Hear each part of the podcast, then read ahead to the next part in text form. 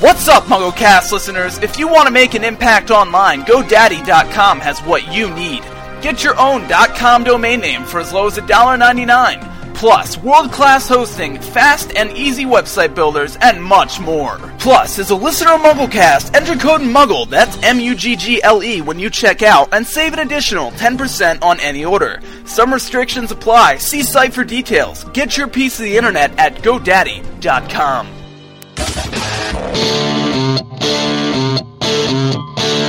Because England finally has a professional podcaster in the country. Hey. This is MuggleCast episode 80 for March 11th, 2007.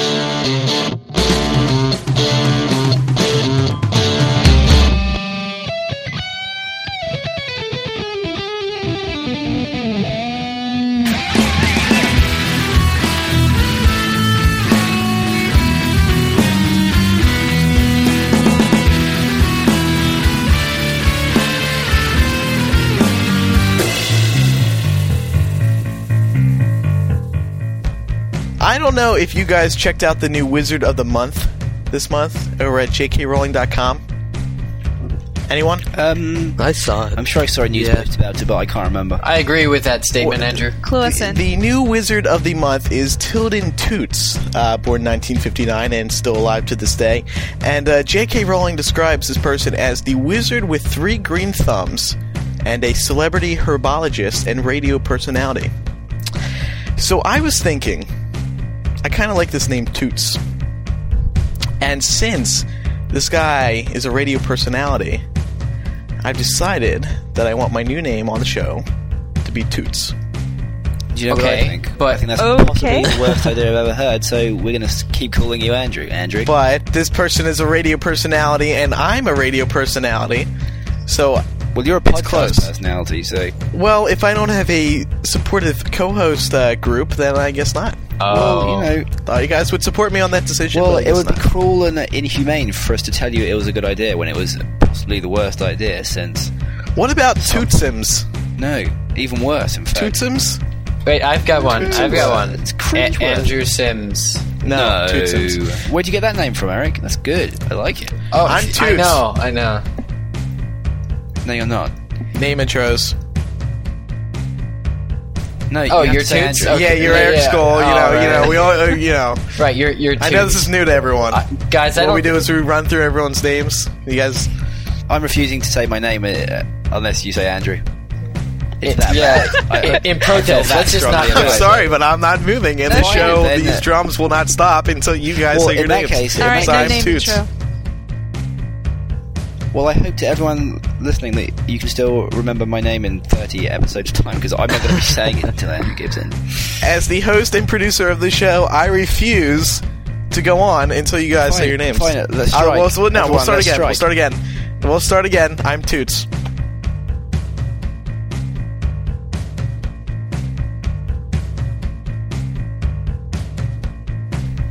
Uh, okay, Jamie and Laura and Kevin, how about you and I just go? We'll all go I off. think that's and a we'll great talk about movie five and all the reviews, and we'll just leave Own Toots devices. here to his. Uh, yeah. Okay.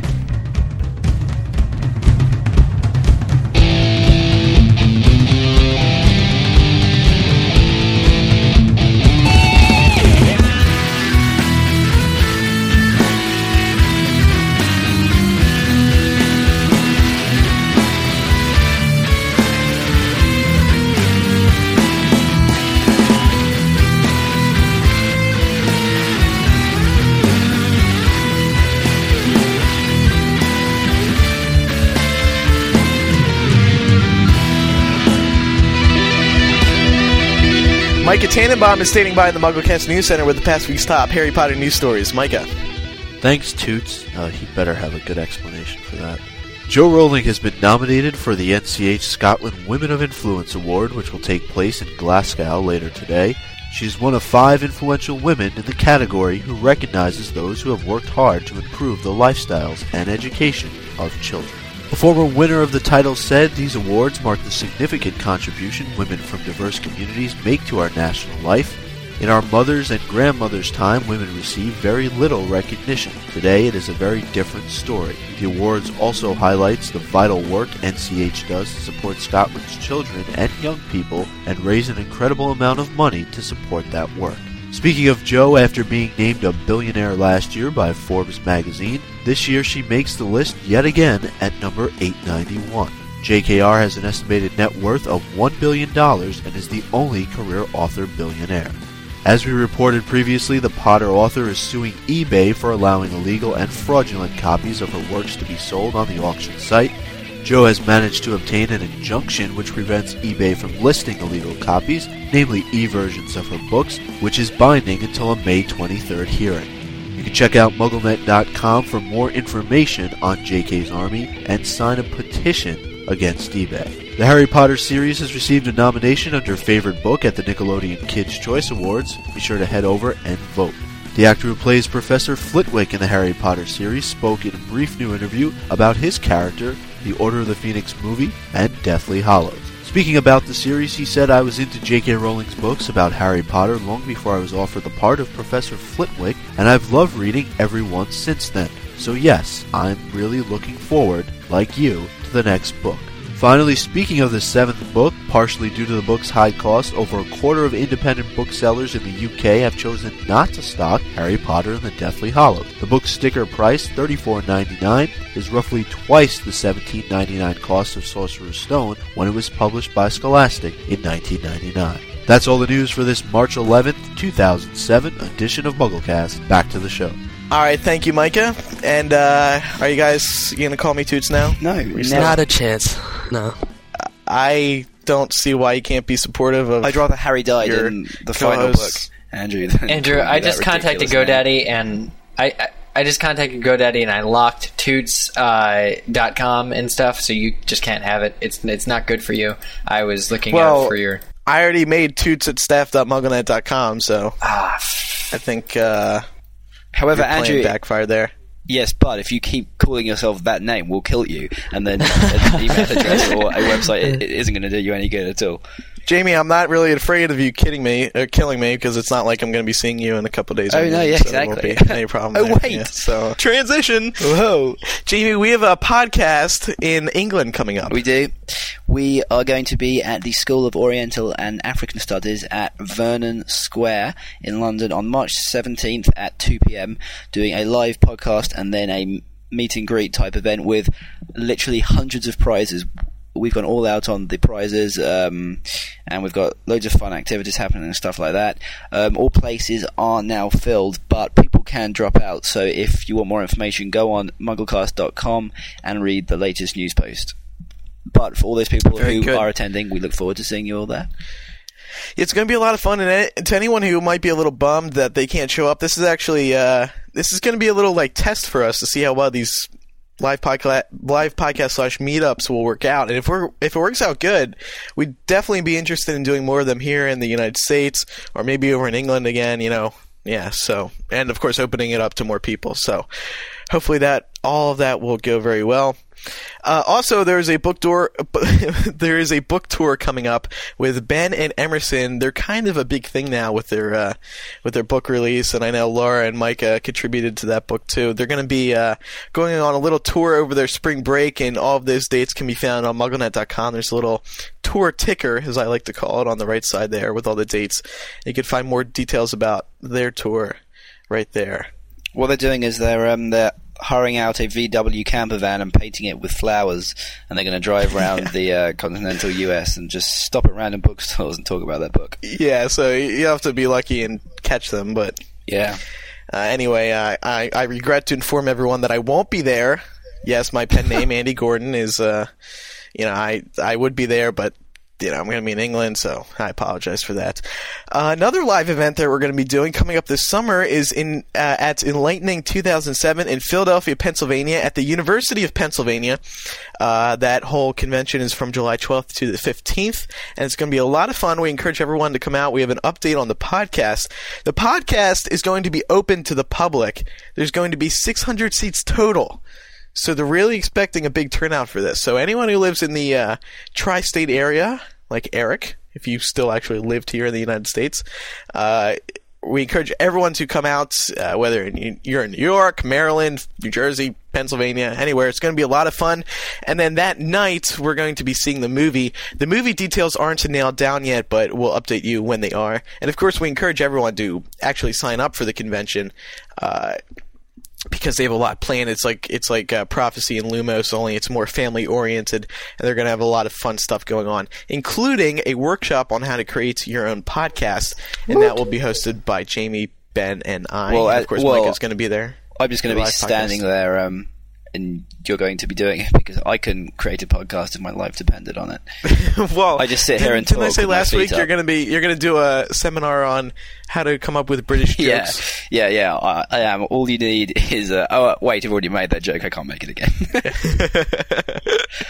Uh, so uh, you can find more information on enlightening2007.org. And if you are not going to be signing up for the convention, but you plan on coming as uh, as part of the quote unquote public, please email enlighten enlighten07 at gmail.com and mention let us know how many people you plan on bringing with you so we can get a good handle Enlighten. on how many extra that? people Enlighten. enlighten enlighten like i'm going to enlighten you Okay, so minus 07 the ing. at gmail.com yes There's no ing on this. Okay. Yes, don't ask me why I didn't do it. I don't know. And then finally, it, uh, we're getting into uh, we're getting well into March here. Don't forget to vote for us at podcastalley.com to keep us up top of the rankings. Uh, it helps uh, all those media sources find good podcasts out there, like us, of course. And uh, so, place your vote. All you got to do is leave it, uh, place a vote once a month over at podcastalley.com. So thanks for that. We have our first rebuttal now. This comes from Aggie's. Aggie. Oh God, I can't even talk. Abby Stokely, 14 from Austin, Texas. She writes, Hi, I was just listening to episode 79 and I heard you use the term de facto, which is Latin for a fact. You did use the term correctly within your comment, but your translation was a little off. It quite literally means of fact, and more correctly means that a subject is correct in the facts related to it, but is not correct by law or vote. Thanks for taking the time to listen to a picky Latin student. I love the show. Our bad. And and no, she's a absolute I think right. it might have been Ben. Yeah, No, I think it was- probably. It wasn't me. I wasn't on Oh, last no. week. I know it wasn't me. Oh, Yeah, actually, ben just totally whipped out that political term. It's an extremely interesting uh, concept. I've just been studying it recently uh, in relation to sovereignty. You know, de jure, I think that's how you pronounce it, sovereignty versus de facto sovereignty, legal versus, you know, um, real life sovereignty. Very, very interesting. Well, actually, That is quite cool.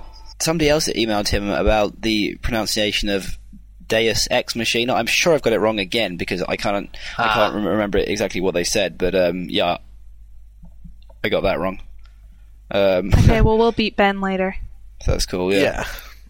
We'll, All right, we'll and uh, we're gonna we're gonna get right into our main discussion this week, which is uh, the uh, we're gonna talk about the first reviews of Order of the Phoenix because a few people, a few very lucky people, got to see an early screening of Order of the Phoenix in Chicago over the past week.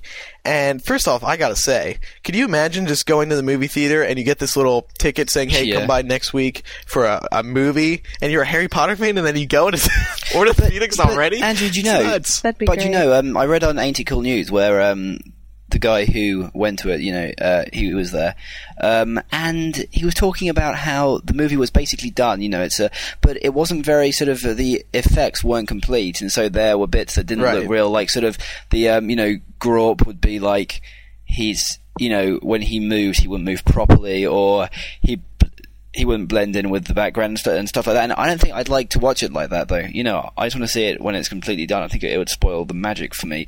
But uh, Well, how about you? That is true. it might spoil the magic, but again, a lot of parts of the movies is the acting, Jamie, as well, not just special effects. So you would still get the acting. you would, Yeah. I don't think Grawp uh, is an actor. to- to- to Well, well okay, okay, yeah. Perhaps it, it might be actually potentially uh, not really wanted, but like you know, they said, uh, Ralph Fiennes was uh, basically himself, but with like dots on his face for Yeah. them Yeah. to, to, to, to mark the thing. So I mean, that, but that's something I would be interested in seeing because Ralph Fiennes is like such a great actor and stuff. So Yeah. I would like to see him with a nose, you know, pretending to be Voldemort, who doesn't have a nose, and it would Right. Yeah. So yeah, that definitely would ruin the fun. I think one of the upsides, besides seeing it four months early, Yeah, apart is from that, that. you would al- you would also see a lot that is probably going to end up getting cut. Yes. because this is a very rough cut of the movie. So you're Yeah, going to see true, yeah. a lot of good stuff. You're going to see some special effects work that is not going to make the even the bonus DVDs. You know, with like how they actually make Yeah. the movie. So for like a film nerd, I'm not really a film nerd, but like a behind the scenes nerd like me that likes that kind of stuff, I'd just be like, whoa, this is better than the real thing. Yeah. Which it, it probably wouldn't be. I, I would just like to see uh, Ralph Fiennes with a lot of dots on his face. Yeah. I've been What wanting disappoints me to is see that for years. Why, Yeah. what disappoints me is that you know with all the technology these days, with people you know got their cell phones and everyone's got a camera with them these days, always uh, looking for a new MySpace picture. cough. You know why? Why didn't anyone just take a quick shot of the screen? Oh You come know? on! They gave us enough though. That's what these people at Warner Brothers. That's why I'm surprised they did these uh, screenings so early. Is because if should there happen to be a Harry Potter fan in the audience, they would be able to tell everything. I mean, if they had enough of a memory or had enough of a, a will to be that kind of resource, they could tell us everything. And, and as we found from these three or four sources that we have on MuggleNet, they have. We found out pretty much a lot. Yeah. At now, least at part of, you know what went in and what didn't. Yeah. Now, sorry for not knowing, but I think I might have heard one time that, like, uh, David Heyman will sit in on these screenings to get the audience reaction. Is that true, or am I completely thinking about something haven't else? No, I heard think it's true. but- Wouldn't be surprised. Is it true, Eric? Are you up on as a as a uh, as an employee of a movie theater? Do you do you know how these things work? former employee, but uh, yeah, sometimes we had um, we had Michael O'Pake, the Pennsylvania senator, come into our movie theater um, a few times, and he just had, he had like a he had like a guy with him who was like a bodyguard type guy, and uh, he handed out road maps Yeah. As you of do. Pennsylvania, as you do, and uh, so so he would just you know be able to walk past and see whatever movie he wanted to. Here, have a He would road map. Hand out road maps. so, so I have a nice little atlas of Pennsylvania or little road map of Pennsylvania, but uh, Is it I signed? That's all I do with pretty Is much signed, Eric, That- that- along your street? I, I, I no, he did sign it though. I think actually. Um, It's pretty cool. But at any rate, no. As far as screenings go, I mean, we're trying to talk about screenings. Yeah, no, I heard that David Heyman actually looked in and wanted to get audience reactions because that helps him also, as you said, Andrew, determine what does go in the final cut of the film. And also, yeah. I think whereas they can cut stuff, they can also add stuff. And I think that is probably the reason, or one of the reasons, that screenings happen so early is that if there's something that's really upsetting or something really big of a problem, they might be able to do something with it. I mean, I'm not saying they're going to go reshoot some scene if, if we all complain it's not in it, but they might be able to like cater to certain things like this. So yeah, fan reactions. I would not be surprised if David Heyman went or didn't go to uh, one of those one of those uh, screenings. You, you see, I think that there'd be more than just David Heyman there. You'd think it, it would be completely Yeah. aligned with the Warner Brothers executives. You know, Potter is their baby. You'd think that everyone would be there trying to get a trying to get your reaction. Well, to the thing is a too, though. I don't know how big the theater is, and you know, you want to fill it with as many hardcore people of different diverse backgrounds as you can. I mean, it wouldn't be just Heyman. I kind of agree with you, but it could be, you know, it'd be like a few executives, I guess. They are adjusting this movie down to, you know, they'll be fixing this movie down to like July July. 8th or ninth. Yeah. Because I remember last year, with each premiere, the movie was a tad different in some spots. Goblet of Fire, not last year, with, with Goblet of Fire. Uh, they they keep changing the movie even in between premieres and stuff. So, you know, they're it's good that they're very very picky about what they're putting in. But then it. Don't you think there's a sort of um, a very very fine line that needs to be drawn between giving people exactly what they want, and for the hardcore fans, which makes up a big part of the, uh, the, the the sort of general audience, it would be yeah, canon films, and I don't think films should be canon. They should be films, and they should be different to, to the books, or or you'd be you know, or it would be pointless to watch the, the, the films because they'd be exactly as the books come. So I don't think. I mean, I don't personally think they should uh, change the films and change and change and change them until you know they're exactly as all the hardcore fans want them. yeah, Yeah, I agree with that. There are more film representations of books that completely destroy the books than there are uh, completely canon books. I mean, there are um, for instance, Brave New World by Aldous Huxley, you know, the, the movie might have nothing at all to do with it. And so, you know, often, uh, at least in uni, you'll get, you know, books and you can't just read the movie bec or watch Yeah. the movie because the movie's completely different and complete crap. So I think there does have to be a line drawn at least between what Yeah, you're giving the be. fans and you know, but even if it is perfectly canon, I think a movie's still special and fun to watch, even if it was perfectly canon, because it still is a visual representation with all the effects. It's It just is. another way of looking at your favorite. No, no, medium, of you course know, it is. Of- favorite- of course it favorite. Thing. But when Jo's uh, sells the rights to Warner Brothers, she doesn't give them a right to produce her work completely as it should be. She gives them a creative license. It's a creative license mandate that she's giving them to produce it you know, to what to not to not what they want, but to their sort of, you know, to their ideals. We're, we're going to be talking about some of those changes today. We have a list of stuff that we want to go over with uh, some of the stuff that we've read in the reviews. But, I mean, people just got to realize now we're five movies in, and these hardcore fans that are expecting the movies to mirror the books are just, they just got to move past that because, uh, especially some of the stuff we're going to talk about today, there's some big changes that people have been complaining about. But I, you know, I just read these changes and it immediately makes sense because you got to realize that they make these changes for for time and they make Yeah. it for continuity and all that. So, however, some of the changes are just flat out stupid. Yeah, I mean there are there's a difference Yeah, there's between a paying homage to the books like- and completely completely destroying uh, fact of of the you know and and getting things wrong and actually doing things incorrectly. Shouldn't we point out, Andrew, that there's a huge spoiler warning for this for this main discussion? Right now, my editor self from the future is going to tell you what time on the podcast to fast forward to, uh, so you know exactly where uh, to go to if you want to skip all this. Okay, so the time you want to go to is 51 minutes 19 seconds. Back to you, Andrew. All right, thank you, Andrew. thank you, Toots. No, thank you, Toots. That's hilarious. I've read a lot of good stuff here. Some stuff is really getting me excited. Uh, one reviewer described this film as the most detailed film yet. Most detailed film yet. David Yates to thank for this? Perhaps. I mean, I, we're, we don't have much to go off of, but uh, the opening scene apparently is just like the book. Except for the Dementors. Uh, writes one reviewer, the film opens as the book does, with Harry sending the Dementors fleeing with his Patronus curse and the Dursleys giving him a hard time. Both Fiona Shaw and Richard Griff- Griffith- Griffiths are in top form, although they are in it all too briefly. Which is a shame, Again, because I like the Dursleys. Yeah. Dursleys just get shelved. Uh, the Dementors being a little thinner. Well, they haven't Kind had of any souls interesting. to uh, eat, so you know they're, uh, they're They've been on feeling a bit Slimfast. malnutrition. yeah, exactly. They've had a soulless meal. Oh, That's okay. They should be huge in or, uh, the next movie then, Half Blood Prince. Yeah. Yeah. Do you think Uh, they speak but- to each other? I wonder if they've got names. All right, John, how's, how's it going? Had any souls recently? no, it's been a bit dry on my end. How about you? yeah. kind of slim fast you've been. Well, I'm- I'm feeling oh, I'm a fan particularly- of strawberry. I'm feeling particularly hollow today. yeah. Yeah. Um, but interesting that they would change it. Maybe they got some new graphics designers working on it. So, or maybe David Yates wanted to give them a new look. But did they say thinner or did they say different? Because the one I'm reading is it says different, not just thinner. Well, I think one review said they are more like skeletal. oh, well, that's that's not bad. I mean, it's not horrible. If they want to make Yeah. it, Here's a question I've been wondering ever since the uh, movie came out. Now, it's my opinion. I, I think that if the Lord of the Rings movies hadn't happened, the Dementors would have looked a lot, lot more similar to the Nazgul, um, except floating. I think they'd have been floating I, Nazgul I don't know about that. rather Yeah. than the way they were in the. That's a um, lot how I imagine them too. Yeah, same here. I, I, think, always imagine Yeah, them exactly. being less solid. Like I agree. I don't know.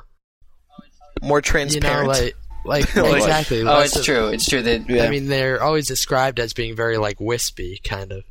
But Yeah, I just kind of took that as meaning they were very frail looking. but I don't know. I think I think I think them changing it isn't that big of a deal. I mean, he's he could just be matching the setting. They all have their own style of. Well, I think that so long as as there's some sort of resemblance, between these and the ones we saw in the third movie, it's fine yeah, because exactly. Yeah, I mean, if they gonna be- completely react like like if if there's the opportunity Yeah. to think that they're a different creature, Yeah. then that's an issue. Oh, I but don't I mean, if they kind be. of make this, you But know, didn't okay, didn't they make the choice early on in the uh, movie sequence that there wasn't going to be huge continuity between them? Because if they wanted huge continuity, throughout. Yeah, they'd have kept true. the same director. That's yeah, there and all the hasn't been a things, large amount but- of continuity. And I mean, between the movies. movie two and movie three Yeah. is so different. you know, they keep the same actors. They don't Yeah, but- recast every. Oh, well, they'd I have to do what- that though. They'd be oh, they that would have have been as silly that. as calling yourself Toots. there have been a couple of recasts, haven't there? Though. What I was gonna say is, I think what Jamie said is what you know the rule of thumb they're using, which is so long. I think it was Jamie. So long as the people are able to identify each element from the previous movie coming through to the current movie, Yeah, there's yeah. not gonna be a problem. Yeah, although what I find interesting about this is that each reviewer seemed to point out, they all pointed out that the Dementors looked different. So, I mean, it's it's probably noticeable to a point where you might want to talk about it. Or, What I think is really important to remember is that we did get these reviews from hardcore That's fans. true. Obviously, if they weren't, they wouldn't have sent them into MuggleNet. So Yeah. of course they're going to notice differences in what the Dementors looked like in movie five and movie three. Yeah, yeah. Moving along though, uh, Lupin does not show up with the advance guard and receives very little screen time. That's to the point he doesn't show up with the advance guard. What's yeah, going on it with that? Is. I don't. I don't see why they couldn't have him come. There's no reason not to. No, the fact that he doesn't get any screen time. Um, I wonder though. They didn't say specifically if Harry has to go into Umbridge's office at all to talk to Lupin and Sirius through the fire. I don't Like, we think don't know anyone if that said happened or anything not? about that. We just Hmm. Well, that No. would that's interesting that nobody pointed that out. I wonder if that means he did and it was just fine, or he didn't and nobody cared. You know what though? Somebody did note that the movie put a lot into establishing the relationship between Harry and Sirius. So I'm betting they had at least one scene where he went and talked to him in the fire. But despite the development between Harry and Sirius, there's no. There is a Black family tree, apparently, but there's no Mrs. Black, Mm. and Grimmauld Place is smaller than imagined. You know what though? That doesn't bother me as much because Mrs. Black's portrait, while it's funny, it doesn't really contribute all that much to the plot. Yeah, so I and think it that could be that's, very distracting. exactly. An okay yeah. thing to It's cut. A, Did the review say it doesn't show up at all? Yeah, said that it's not in there at all.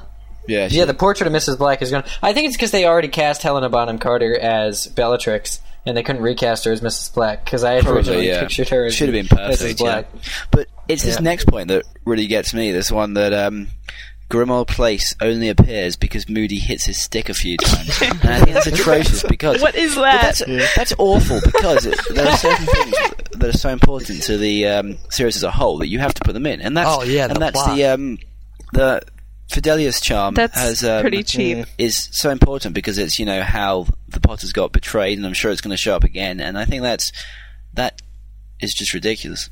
Yeah, and I was trying to think up an excuse for that one, like it would it would add too much time onto the film, but there's just like yeah, no, they could get No, away what- with Yeah, explaining there's All they would have to do is do Five seconds.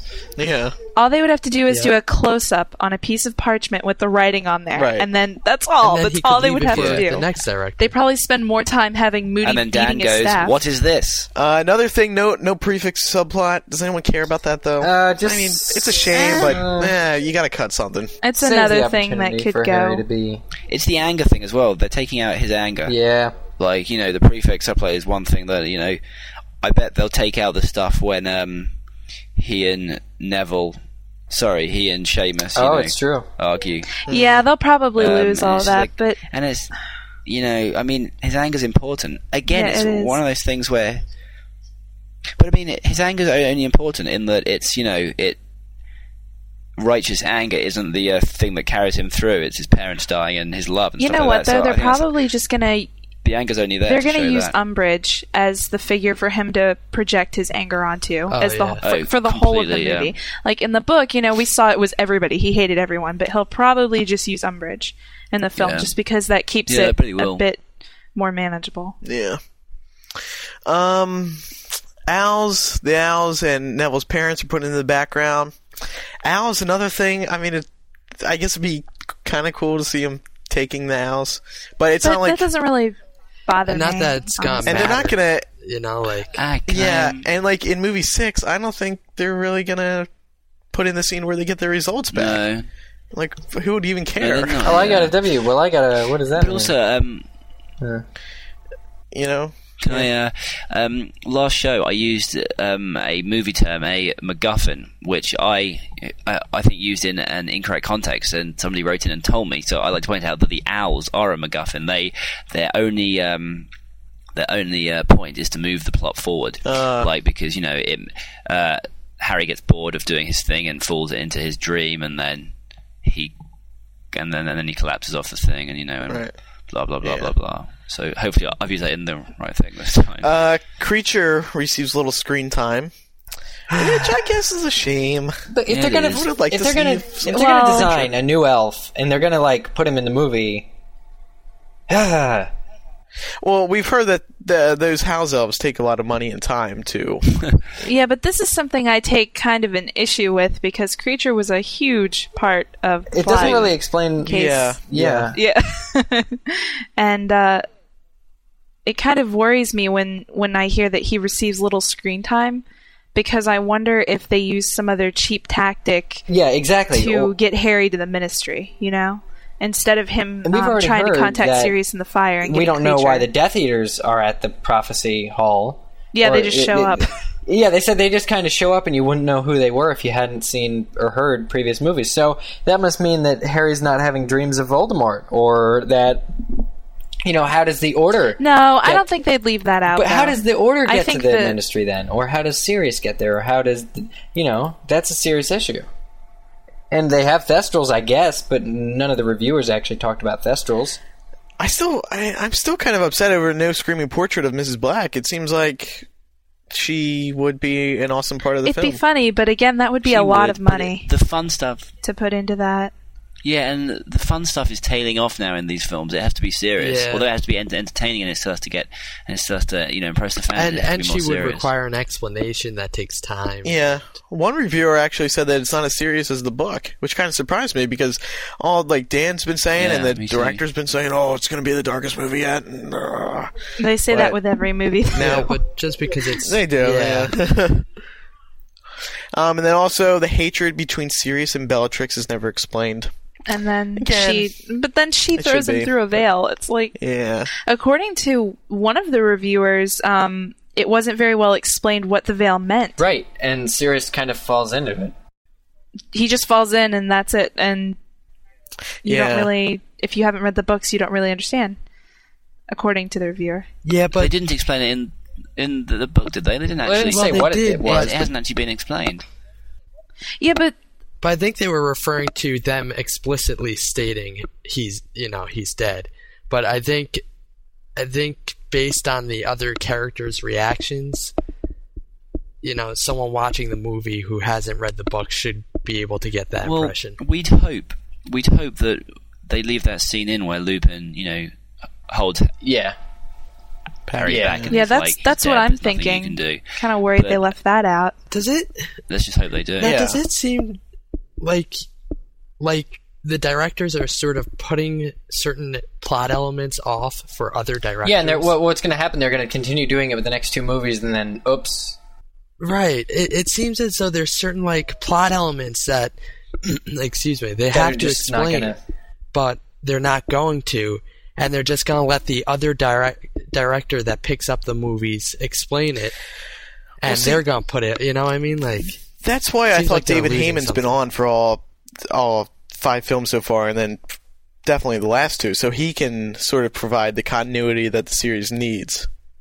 But I mean, just the fact that they did Unfortunately, it doesn't. yeah, have- Snape's worst memory. You know, they have the Potters as kids, but how does that even work? Because we didn't even know, actually, if you follow the movies, that Sirius and Remus and James and Wormtail were all friends at school as children. I don't even think they say that in the Well, POA movie. I think that I think that was implied Oh, because implied, in the Shrieking Shacks, in the Shrieking Shack scene, though, Sirius yelled at Peter that you should have died for your friends as they would have done for you. uh, one line, whoop-de-doo. So now we get to have this really cool memory scene completely Well, they wasted. established it. Well, I know, I know, but it's just, it's just, you know, that's what Kevin was saying. It's just they're kind of putting things off, and things like the Fidelius charm. You know, some of that stuff is just not going to be in the movies, and it's not going to make it there. And we're going to end up seeing they have to change Yeah. things just not not just to fit time, but to fit the previous movies. Michael Gambon this is from one of the reviewers. Michael Gambon has calmed Dumbledore right down, and it works. I'd go so far as to say it's reminiscent of Richard Harris. That's that makes me really excited because, I mean, I really like Angry Dumbledore, and I know we've had these discussions on the show already, but it'll be interesting to see how Michael Gambon, Gambon can portray a calm Dumbledore. And I'm going it to right. put myself out there and say that's the most exciting thing that I'm looking for.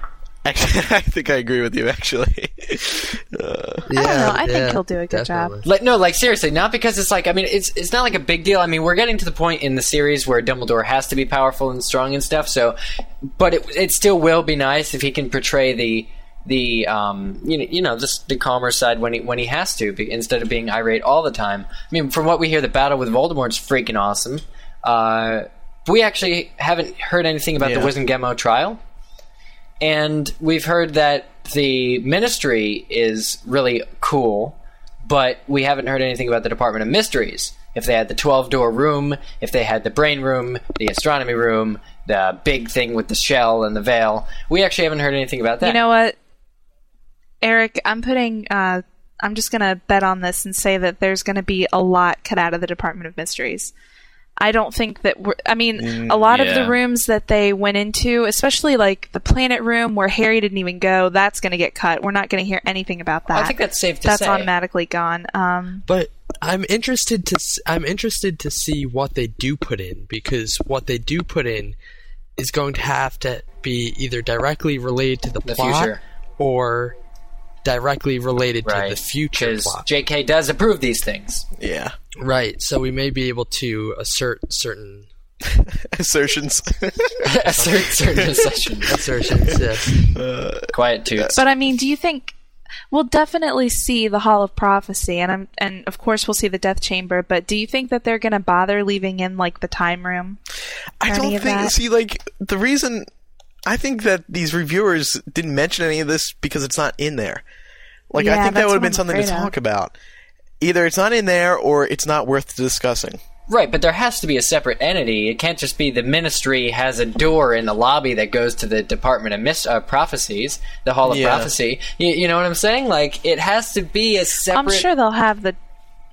I'm sure they'll have all the doors and stuff, Since- but we're not gonna see as much as we But did. In the since book. there's no hospital and no Neville's parents, we can, should also infer that there's no Arthur Weasley attack. Do you think?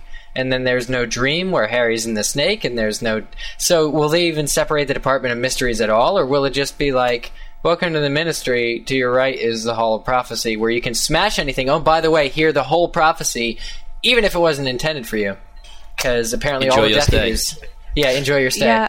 Apparently, all of the kids hear the prophecy, don't they? Yeah, uh-huh. Yeah. and, and it's Oh, that's changed, and it's ridiculous. changed, That and it's changed absolutely completely outrageous. different. yeah, they like. Yeah, which that- line did they cut out? I forget now. They cut out, like, cut the out most a line of the line. prophecy. Yeah. Sorry, are they all mad or something? That's like cutting out something ridiculously big. It's absolutely stupid. I just But don't understand why. They ha- must have It's a really like good two reason. seconds as well. It's two seconds that it takes. And apparently, they have Lucius drop the prophecy, Who? not Neville. Uh, uh, what? Yeah, Lu- well, Yeah. Lucius drops it, and it smashes, and everybody just listens. There must be like a collective intake of breath as See, Jason Isaacs is such a big fan. Why wouldn't he protest that? Be like, no, I'm not doing this. well because Well, he's not in the think sixth about movie. if you think about it for one I was, I was joking. though, I, I, he's an actor. That's Well, what he gets paid to do. I kind of, I mean, thinking about it though, it kind of goes along with the plot that Voldemort is ticked off at Lucius in the sixth book. Yeah, it does. Uh. It gives more more of a motivation if he's the one who broke it in the movie, I suppose. That's true. It makes more sense to people who haven't read the books. yeah. I mean, that's what they're But really still. doing it for. They're doing it for people who haven't read the books. They have to gear it towards people that way. I think. yeah. Yeah, they do. Well, like they said also, and moving on. Um, S- Snape is not in this movie. Like he, he's he's in it, but he's, not in it enough to appreciate. You know, But uh, Snape's worst memory is, quote, so perfect. The actors have nailed the performances. Alan Rickman is again great as Snape, but has so little screen time that it's hard to appreciate. Hard to appreciate, I can't right. wait for that scene. That's going to be so good. I love Alan Rickman. That's No, the I, one I'm, I'm incredibly most. excited for that. But at the same time, also Draco has about one line. He does the the Umbridge thing. What else is new? Then- no, what else is new is exactly what I was pointing out, Laura. I mean, they have to change this. I mean, I The understand. problem I see with that, They're not going to. no, I Go mean ahead, for book Eric. six. I mean, exactly. book six. Yeah, that's what I was going to say. The problem I see with that is that he plays such a big role in book six. It's not going to. He's just going to come out of nowhere. He's been sort of like luckily, luckily, even Yeah, though even the though he does play a big role in book six, three this is kind of disappointing too. There might not be hope because even though Draco does play a big role in book six, he's usually off soaking in a girl's bathroom somewhere, and so even though he's a big character, Harry didn't see him much at all, even in book six. Um, besides being on the train, which was a great scene, and I hope they keep it where where Harry's spying on uh, Draco and them. Uh, but um, you know, later crying in the bathroom, and then obviously the end when he when he's about to kill Dumbledore. But Snape, you know, Alan Rickman. I mean, he's constantly given us this great performance consistently throughout each movie, but he's not in it enough for it to really matter. So I really hope like movie six opens up with Snape, and I really hope they finally mend this because they kind of, if they continue t- to take out you know Alan Rickman even when, you know what I'm saying, right? yes. No, I see. I do see what you're saying. Um, you want to talk about little casting right now? Since we're sort of on the topic about characters, uh, one reviewer describes Evanna Lynch's performance as the most perfect casting one could hope for. Her interaction with Harry and the others is straight out of the pages of the novel. I mean, this is really what what we've been hearing since the beginning of her casting, and J.K. Rowling loved her, and you know, as I have met her, I can say that she is she's just great. She's just a great girl in general, but she's so perfect for the part. It's really going to be great to see see her in the film. Uh, but moving along, Imelda Staunton as Umbridge is described by another reviewer one of the most evil creations you will ever wish to see. Staunton has the mannerisms and the voice down to a T, and I found myself feeling exactly how I felt whilst reading the book. Uh, a sense of sickening sweetness. To be blunt, you just want to slap the bleep, which is exactly how you should feel. Her detentions with Harry, which thankfully are exactly like the book, are delightfully evil. Now that's that's great. That's uh, that's another big part. I'm really looking forward to. Yeah, I can't wait to see Imelda Staunton. Ever since I first saw her picture, I thought she looked great. Yeah. And I'm really, really excited to see her. Yeah, and uh, I don't know if we brought this up on the show before, but as the movie progresses, her outfit get turns into a darker shade of pink, or is it a lighter shade? Does I think it? yeah, she Oh, that- starts off in a light pink dress. Yeah, and then with each like scene, I think it gets darker. Just it progresses throughout the movie. It gets Oh, that's so darker and cool. darker. Yeah, so it's. Uh, another big change. Joe is Joe is the one who tattled on the DA, not her friend, and that's the reason why her and Harry. What did I say, Joe? Yes. Yeah. Joe, Another big Joe. change. Did- well, yeah, Joe Joe. You guys Rowling hear that just guy comes yet? on the, uh, yeah. Joe No, Rowling another comes big- on the set. Another big Joe, change. yeah. Cho is the one who tattled on the DA, not her friend, and that's the reason why her and Harry broke up. But that's no so Joe bad. getting jealous, just falling apart thing. Like in the book, the scene with Rita Skeeter wasn't even in the movie. Uh, Rita Skeeter, that's a shame because I like I like her too. But I forget the Yeah, actress who Miranda plays her. Richardson was very Yeah, good. Miranda But- Richardson. even though Miranda Richardson was good, sorry, she wasn't going to come back for the fifth film anyway. She said that on the red carpet. Oh, she said she that She said already? she wanted Well, to give someone else a chance to. Get, what? Forget her. Oh, I know. But shouldn't, should we point out here that, um, sorry, I was going to say that the that. Cho thing. It was yeah, yeah, the Cho thing. Um, she, ever since Cedric died, she has been all for the battle against Voldemort, fighting for yourself, fighting against the Ministry if you have to, putting all your all of your resources together, and you know, minor detail, it's, Jamie. it's like a personal fight. It's like a, no, no, no, no. It, it, it isn't because she, she approves of what Harry does, and and that's what the whole sort of series is about, basically. That you know, you fight for what's right. You don't fight for, for what's easy. Um, and with her tattling on the um, DA, it just seems like she is. You know, completely against what she believes in in the book. Yeah, which completely is, opposite. I mean, obviously, it's a way of cutting out, you know, stuff and saving time and money. But it just seems like there are other things they could cut out without. And uh, and also, it's quite a big thing. And you know, some you could say that some relationships couldn't recover from such a devastating blow. Yeah. You know, so even if we thought that they could get together, which obviously they won't now because it's Harry Ginny, as everyone knows, you know, um, it's still a still a thing. I think that was just a cheap way of really having is. Harry and Cho break up. Like it's so you know Yeah, what? It doesn't bother me though.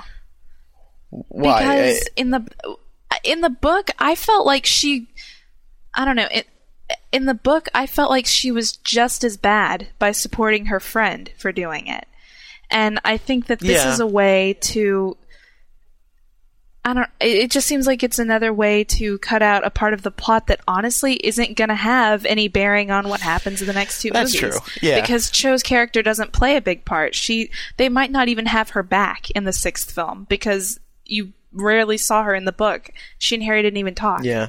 Well, yeah, it's it's definitely a way, good way to cut down on time, but I just think it's sort of a corny plot. That's the reason that they break up. I mean, it makes sense, I guess. No, it doesn't make sense. Because if, if Harry was really in love with her, why would they break up just Well, over from what we hear, the room of requirement isn't exciting at Well, all. uh, Anyway, Okay, granted, it's not If- just tattling. it was sort of big, but but still. Yeah, if someone ratted me out like that, I would kick them to the curb like no other. well, you need to sort out your priorities, Laura. Oh, Awkward. I need to sort okay. out my. okay, but the, no, Yeah. the Rita Skeeter, uh, Rita Skeeter thing, just quickly, doesn't really bother me because they didn't uh, go into the animagus beetle type Rita in movie four. So they never established that. So through that, they can't establish that Hermione kept her in a jar or that Hermione has any kind of leverage over her. So it would actually be untrue to her character. Um, to actually like give Harry an interview or anything, and not to mention they don't mention anything about the whole world being against Harry either. So that kind of all fits into a nice little package that they can just take out seamlessly, I think. So how are they supposed to? I don't know. I s- Without that article, it just seems so what article? difficult. Well, they the have whole Umbridge's article decrees. where Oh, oh, you mean the right? yeah, the, but uh, the one that right. that. Rita wrote. Yeah. But then why will the ho- there's going to be no unifying of the school on Harry's side Oh, you know what? That's true. without the article? because it's all of her decrees were just thwarted when Harry proved or admitted to the world the entire story about what her Umbridge had been saying was a lie, what the Ministry had been saying was a lie. In fact, we know there's Ministry in here because there's the scene with Fudge and Shacklebolt, which, according to one of the reviewers, is really good. So there's this whole Ministry thing, and Ministry being against Harry and Dumbledore, but actually there's no. Now I guess I'm more bothered by it. we're such complainers. I'm, yeah. Yeah, we're such whiners. I'm sorry. I can hear WB saying, "Well, we just not give the movie to you at all." I still think it's going to be really good. And you then just gotta it. for- Yeah, I you just so, gotta too. forget about the book relations to enjoy these films. That's all it comes down to. Really, Yeah, I don't have a I don't have a problem with cuts that that are necessary to be made. I think that and I know that pretty much everyone here disagrees with me on this, but Prisoner of Azkaban was my favorite of all the I movies so far. Why. Shut up because I felt like it captured the spirit of the story the most out of all the movies. It may not have stuck to every detail. There were certainly things in the movie I didn't like, but I felt like out of all the films it really really captured and encompassed what the story was about. And I think that's what's the most important thing to be focusing on. I really Suicide. think I really think movie one captured the books the best because it was very magical and whimsical and oh Well, Diagon Alley and Listen to all this. of Listen to this, Andrew. and- I It says, really, um, yeah, listen to this. This says, um, I mean, go uh, along with what you were saying. Um, I think it's Znat's review. Actually, no, no, no. Hang on, it's Triwizard's review. Um, he says, as soon as the movie started, I realized that the magic was back. To I me, it that, felt yeah. yeah. To me, it felt like the first two movies. Remember the wonderment of Oh. seeing Harry and feeling what it would be like to fly on a broom, what the inside of Hogwarts looked like for the very first time. All of that mystery was back when it came to the scenes of the Ministry and the Hall of Prophecy. So even though they might not have a lot of stuff, they treat it correctly. Maybe. maybe because it's like new, it's like you're seeing it for the first time in a movie format, so it's like wow, Yeah. it's real. But no, Laura's right. In addition to all of us disagreeing with her, uh, actually, um, Enya Freak does agree with her because at the end of Enya Freak's uh, review, they say that overall better than Goblet. Order of the Phoenix was better than Goblet, slightly less good than Prisoner, but quite simply an amazing vision of the novel. So they, I guess, their favorite is Prisoner as well. So you have one person on your side, Laura. I got a question for you guys. When you see like the opening credits and you know you're going through the clouds, like pretty much all the movies start out with, do you get that feeling of like, ah, we're we're, we're back again. We're it's another another Yeah, year. it's exciting. Like yeah, Very I get exciting. excited. Yeah. yeah. Um, is that it? Anyone got anything else to discuss? No, about I the think movie? we pretty much Uh, I mean, I guess the last thing. This, everyone. Yeah, Huh? Everyone seemed to like uh, Helena Bonham Carter a lot. Yeah. and the big battle. The big battle seems cool. A lot of people said it was very true to the books, which is cool. And, and But you know what? Another person said that it was flat. Yeah. I believe. I mean, I, honestly, that's what you, you, we can't really go off of their final reviews because, like, everyone has their own different opinion on it. You know, even when the final movie comes out, we're going to be getting very contrasting uh, reviews. and things can change. I mean, this is just this is four months out. So- Yeah. Uh, running time about two and a half hours right now. Which is Why still, can't they just go to three? I don't uh, understand. Just Well, go to Andrew, three. it's still an amazing spectacle. Can you even imagine? I mean, we actually aren't hearing that many bad things about this movie. no, we're not. You're right. You're right. 872 page book, and they still made it a two and a half hour movie. This is the longest one. If they can do it with this movie, they can do it with the rest. Unless book seven is as long as I want it to be, which is like 900,000 pages. We promise we won't. We won't complain this much. Yeah, we're not. Yeah. Yeah, before we get the emails about us complaining, we're not complaining. We're just critiquing for the interest of our listeners. Yeah, once we get screen caps uh, of these scenes that we're hearing about, we will shut right up. I mean, it's just that simple. Yeah, yeah. I will. I know I will. Hey, uh, let's let's move on to a couple more rebuttals now. This one concerns last week's show. Caitlin Twenty of Ohio. She writes, "Hey guys, love the show. During the discussion on Umbridge's hair color, Laura stated that she pictures her Umbridge as brown-haired because, quote, that's how it is in the books. Well, I just wanted to point out that on page 642 on Half-Blood Prince, Umbridge is described as having iron-colored curls. This definitely rules her out as a brunette. I am not a girl. I could have sworn. I could have sworn it said brown. Oh. but- Go ahead, swear. Go ahead, swear. no, this. I'm gonna look this up right now because this is not. I am right. not up on my. Uh, Laura, are you saying that you don't trust a an uh, sort of trustworthy listener of the show to tell us correct No, it's not that. I think what Caitlin, you happened should was- sound- I think- should feel uh, Hey, feel you know. I- no, I'm not saying Caitlin's wrong. I'm saying that I think that after what happened with the centaurs, her hair went gray. Yeah, yeah, out of out of fear, out of fear, because this uh, this listener states uh, the Half Blood Prince, which is probably I guess at Dumbledore's funeral when she had iron colored curls, so her hair. could Okay, I'm sorry. Hold on, hold up. I'm not a girl. I'm not up on my hair terms. Maybe Jamie or Eric or Kevin would be aware. What Sorry. are iron-colored curls? It means gray. Curls Iron, that are right. iron coloured, Andrew. What What is the Not color of that iron? difficult. Like silver? It's Like a silver? yeah, silvery silvery gray. silvery grey. Oh, I, I thought that sort of meant like. Never mind. Oh look here More it like is. a, an Right here. iron that uh, does clothes. Yes. I- iron coloured. Shut up, Eric. I care. you know that one Order that's on sale at Walmart. Yeah, that. Yeah, Page that two one. or The red three. one. She looked, Harry thought, like somebody's maiden aunt, squat with short, curly, mouse brown hair, in which she had placed a horrible pink Alice band. Okay, I take it back, So I think Caitlin. that- You liar. no, no, no. I don't think she's wrong. I think that Umbridge I'm hair joking. You're both right. after You're the centaur right. thing. So yeah, we're both Everyone- right. Everyone's right. Everyone wins. Everyone wins on this show. Oh, I love when that happens. Yeah. Except uh, everyone who loses the competitions. Yeah. Oh, there, there's something we didn't uh, we didn't don't talk win. about. Uh, there's something we didn't talk about, guys. Uh, What? Firenze, Firenze was not. It was not mentioned that Firenze took over, but they do have Trelawney's exit and the Weasley twins Weasley twins what? exit. That when they leave, when they go bang, Oh. and there's fireworks over Umbridge's head and stuff. yeah. But they probably still don't well, have perhaps. teeth. but- Ah, well, perhaps those fireworks sort of emptied up, and all these sparks came down and took out the brownness of her hair and turned it iron coloured. yeah. perhaps, Jamie. Right. Perhaps Okay, indeed. this is uh, rebuttal number three from Janie. Uh, age, it doesn't say. Location UK. Subject Tiara. Episode 3rd of the 12th 06. I don't know what that means. Hi, Mugglecasters. Very late response, but I'm listening to all past episodes at present. Um, I'm not sure if this has been addressed, but in my opinion, the tiara that the voicemail caller was referring to was the one that Harry put on top of the bust in the room of requirement when he hid the potions book, and not Mrs. Weasley's family heirloom. This was to help him find the book again if he needed to do so. Plus, I have to mention that Ron is not weak. In Order of the Phoenix, it is Ron who does most of the work.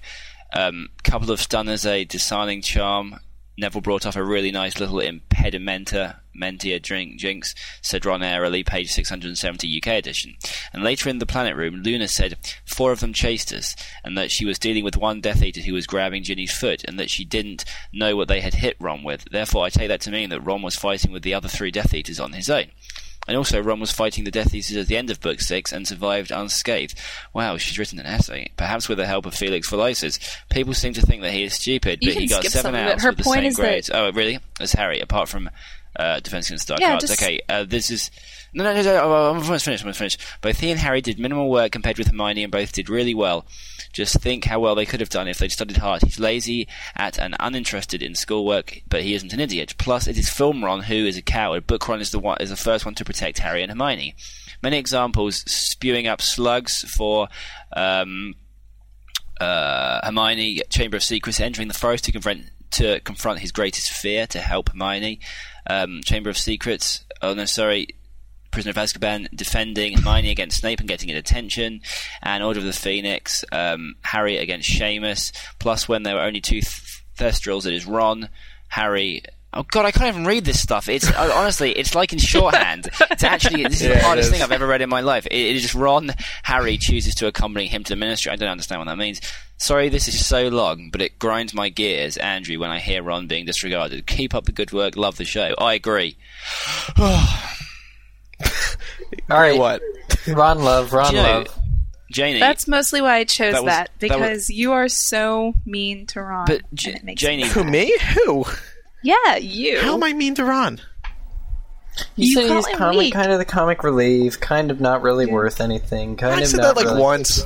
Yeah, I know, but I this fan by faulted you for it. Sorry. but it is a fair point. Ron is feel horrible. so close to Harry and Hermione that he'd do anything for them. Yeah, it's really interesting too, especially to be J.K. Rowling. It must be very interesting. Well, I guess for several reasons, but uh, it must be very interesting. But um, the fact that she's not just writing about Harry's life, kind of. I mean, she is, but she's also writing about Ron and Hermione's life as well. You know, I mean, it's the course of how all the characters uh, survive and live and grow over seven years. You know, I mean, so it's not actually just just Harry necessarily. Um, so you wonder, like, if if she feels strongly about Ron, and she felt strong enough to have him kind of sacrifice himself in the chess match in book one. You know that that that that's obviously a trait that she would like to either look back on or at least to have established to begin with. So hopefully she hasn't forgotten that courageous side of Ron, and we'll be seeing a lot of stuff about him in the book, more in book seven or in the movies at least. Yeah. All right. Well, everyone might remember that on episode 78, we uh, got into a little Pokemon discussion, and uh, unfortunately, last week I wasn't on the show. So when I'm not on the show, apparently nothing gets done. Uh, we we asked everyone to send in some Pokemon comparisons because honestly, the Pokemon books basically mirror Harry, Oh, Harry Potter, Potter. series. It's- And you don't believe me? Well, we have we have some emails right now to prove you all wrong. Uh, the first one comes from Ginger, 19 of Houston, Texas. She writes, uh, "Pokemon, anyone? The flute Harry, Ron, and Hermione used to put Fluffy to sleep in Sorcerer's Stone is without a doubt the whittled wooden instrument form of Jigglypuff. And just for the sake of keeping things original, love the show. Keep up the great work." Good point, Ginger. That's a That's very good, Sorry, Jamie. it- Thank you very much. And it also could um, relate to, I mean, it doesn't really have anything to do with sleep, but in Pokemon the Movie 2000, which is the story of the Pokemon Lugia, who is the god of the sea. Um, Are you telling kind of me that you actually saw I- this, Jamie? I own this on DVD, Laura. I got it for like two pounds. and, uh, it's awesome. There's a um, there's like a prophecy in which um, when this uh, girl plays this flute. Um, and they have these three stones set in this thing. Then this beast of the sea, Lugia, will arise and bring balance to the three legendary birds who are uh, really. uh, yeah, Articuno, Zapdos, and Moltres. Um, which Zapdos! sorry, just a Zapdos, but a bit of interesting um, uh, trivia here. They're called the, the three legendary birds, yeah. And if you take the um, last bit of each of their names: Articuno, Zapdos, Moltres. In Spanish, uno, uno dos Oh. tres. Oh my gosh, is, oh my gosh. very legendary Catorce. bird. Nice. Uh, yeah. So um and but apart from yeah, so this flute thing is you know it's extremely important in the prophecy. One more link, a prophecy. Uh, so yeah, excellent email. I like it very Yeah. much. All right, we got another one here. Ashley, Catherine, and Kara, 14 of Tallahassee, Florida. They write, First off, we wanted to say how much we love the show and how we were very excited to hear about the idea of Harry Potter being compared to Pokemon. Right away, we began thinking, and this is what we came up with. Pikachu's tail is a lightning bolt, much like the scar Harry has on his forehead. Ah, nice. Hoothoot resembles Hedwig, since it is an owl. James, a member of Team Rocket, has the same name as Harry's dad.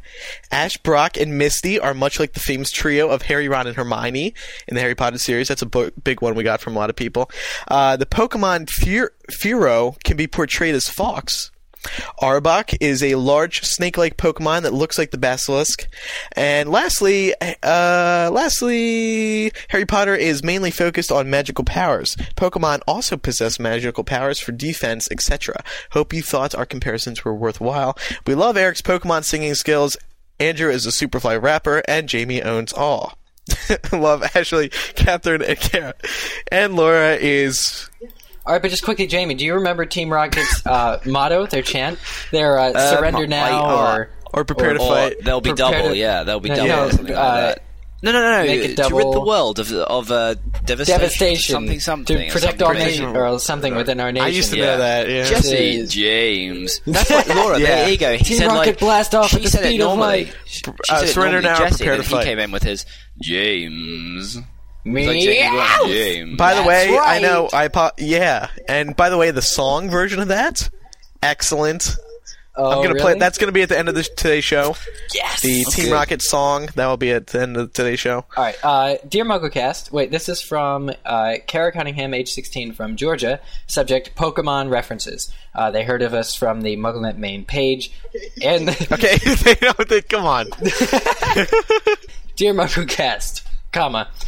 My sister Anna and I came up with an even dozen different connections between Pokemon and Harry Potter. Get to the end for an interesting surprise. First, both Ash and Harry have black hair and about the same style. Also, the first vowel in both Harry and Ash is the letter A, and there are two syllables in both Potter and Ketchum. S- second, second, Pokemon and Harry Potter both have trios consisting of two boys and one girl, which is true even after Brock leaves. That other guy, that artist guy, comes up. So, third, both Ash and Harry have to call out the name of an attack in order to use it. I thought that was cool. Fourth, both Brock and Ron come from large families. Interesting. Fifth, there's a Gandalf type character in both Dumbledore. In well, there's there's a Gandalf type character in both Dumbledore in Harry Potter and Professor Oak in Pokemon. Oh, I'm Professor Oak. Uh, sixth, neither Harry nor Ash have siblings. Seventh, both Ash and Harry are brave. Eighth, the Triwizard Tournament was comparable to the Pokemon World Championships, which is Not true. really, but okay. Uh, yeah, yeah, okay. Uh, well, one of the competitions they were in. Ninth, both Harry and Ash have a rival Draco for Harry and Gary for Ash. Tenth, you could Now call. Mr. No, this is good. This is probably personally my favorite.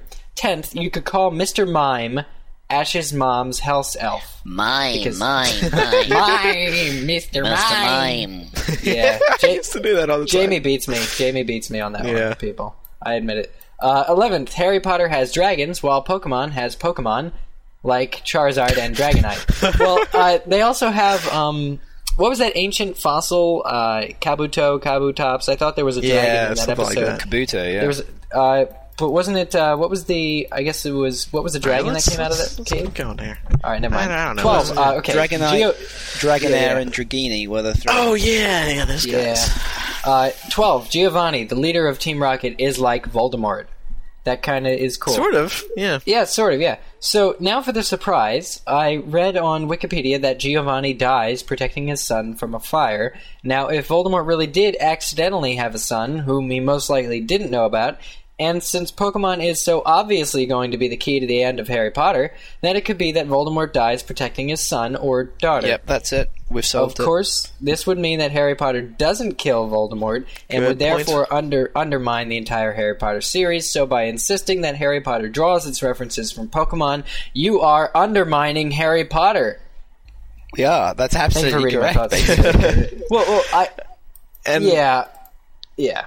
Yeah. And our last email today comes from Elizabeth16 of Wisconsin. She writes, I've been thinking about Pokemon Harry Potter parallels ever since you mentioned it a couple of weeks ago, and I've decided that the Pokemon Psyduck is scarily awesome. Like Professor Trelawney. As you may know, Psyduck is viewed as a useless Pokemon that has no real attacks and runs around crazily Psy. instead of battling over Pokemon. Similarly, Professor Trelawney is considered a fraud and mostly r- makes random predictions that doesn't that don't come true or have any consequence. However, every once in a while, Psyduck surprises everyone with a huge burst of power. This is just like the times when Professor Trelawney is possessed and actually makes a significant prediction. That's a really good one. I really like that. That's that. really good. Yeah. Good thinking, Elizabeth. I'm look. Uh, she goes on to say, "I'm looking forward to hearing more on this topic on future episodes of the show." I think we struck a a good new segment on the show with Pokemon, Pokemon comparisons. connections. Keep Yeah, them just, uh, coming. I MuggleCast at staff.mugglenet.com. What I don't want to hear though is that Wormtail was lowering baby Togepi into the um, cauldron to make Yeah. Voldemort. I don't want to hear that one. I already thought of it. It's mine. I'm claiming it now.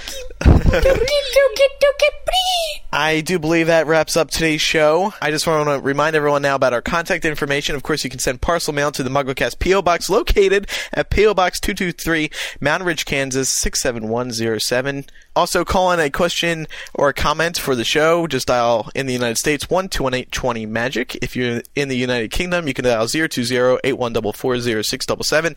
If you're in Australia, you can dial 028-003-5668. Just remember, keep your questions to about a minute, and uh, we'll get to some more voicemails within the next few weeks. You can also Skype the username MuggleCast to leave a voicemail message as well. Just re- remember to eliminate as much background noise as possible. You can also contact any one of us on the MuggleCast website. Just go to MuggleCast.com and click on Contact at the top for a handy feedback form. And you can email all of us uh, with our first name at staff.mugglenet.com. Uh, that includes me at toots at staff.mugglenet.com. And uh, Jamie, just one final reminder I want to let everyone know that it won't be a normal show next week because it's going to be an out of the ordinary show next week. It's going to be It extraordinary. It will. I can't wait. Yeah, it's going to be. We're going to be doing a live podcast in England next week, sponsored by Olivans. Uh, also, remember all of our community outlets. There's the MySpace, the Facebook, YouTube, Frapper, Last.fm, and of course the fan listing and the forums over at MuggleCastFan.net. You can also dig the show over at uh, digg.com/slash podcasts, and you can vote once a month for us at Podcast Alley and review us on Yahoo Podcasts. See, ladies and gentlemen, by digging us, voting for us at Podcast Alley, reviewing us at Yahoo Podcast, reviewing us on iTunes, and doing it on MySpace and Facebook. It helps us grow. And we want to grow. And you guys can help us grow by doing all that. So we appreciate it very much. Uh, so with that, I am Toots. And we'll see you next week because we're not saying our names. Bye, everybody. See you Bye, later. everybody.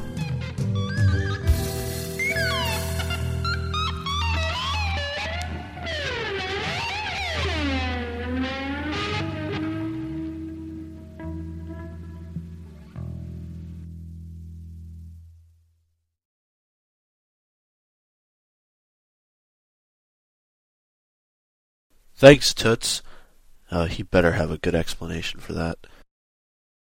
How about from now on, we just randomly call you every, like, we call you a name of a random radio personality. Like right now, I'll go ahead and call you Rush Limbaugh. How do you like that? Uh, something Yeah, I just don't like gonna this. I'll call him Howard. See, Andrew, you, you see how these ideas can backfire on you so quickly when you don't think them through. So I was just going to say the reason I haven't been speaking much is that I'm trying to order a kebab and pizza with my housemate. So uh, and it's a Oh, very okay. like complicated process. So uh, yeah. Okay. Um, which which the kebabs or the pizza?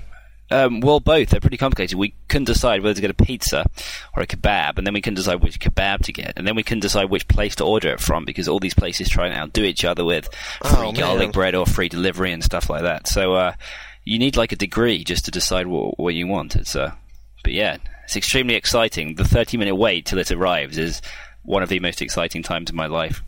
Are you I'd back say. now? Are you, are you guys all. Uh, no, no, I still got to order it. No, no, you see, I have to order it now. We uh, w- we've decided now. I just have to order it. Okay. So uh, I'll be back in about five minutes. Extremely excited. Okay. Um, what was I gonna say?